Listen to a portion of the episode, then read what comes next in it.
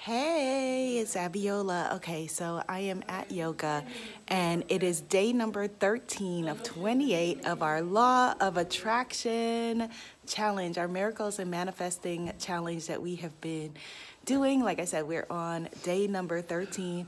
You can get caught up either on my site at womanifesting.com slash blog or in the Facebook group at imanifestmagic.com. So today is all about adoring yourself, loving yourself, falling deeply and deeply in love with yourself. And so I want you to make a list of 100 things that you are proud of, that you are excited about, that you are joyful about related to you. Now, if you missed yesterday's video, yesterday's audio, it was a technique that I really, really want you to get a mirror manifesting technique. I think I'll repeat it in Goddess Temple Sunday tomorrow because it was really important. But again, today is all about you. Hello.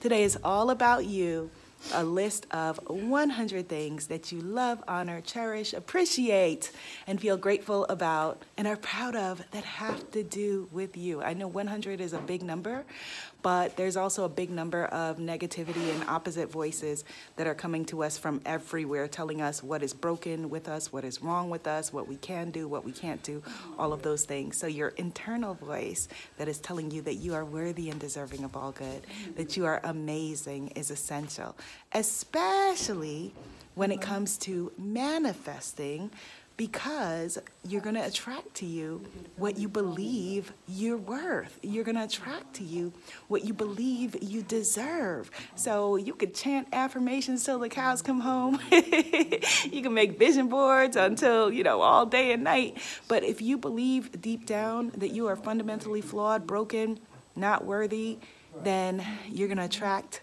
people, places, situations that reflect that. And when you do manifest the things that you want, you will sabotage yourself out of them. So today is all about what do you adore? Ooh, adore. Isn't that a beautiful, juicy word? About you. All right, my love. So I'm at yoga, headed to yoga. Well, not headed. I'm here, one of my yoga classes. I like to get here early uh, to claim my spots that I like. Those are the yoga blocks. Um, it's a beautiful room, beautiful space. All right, my loves. Be seen, be heard, be a movement. Namaste.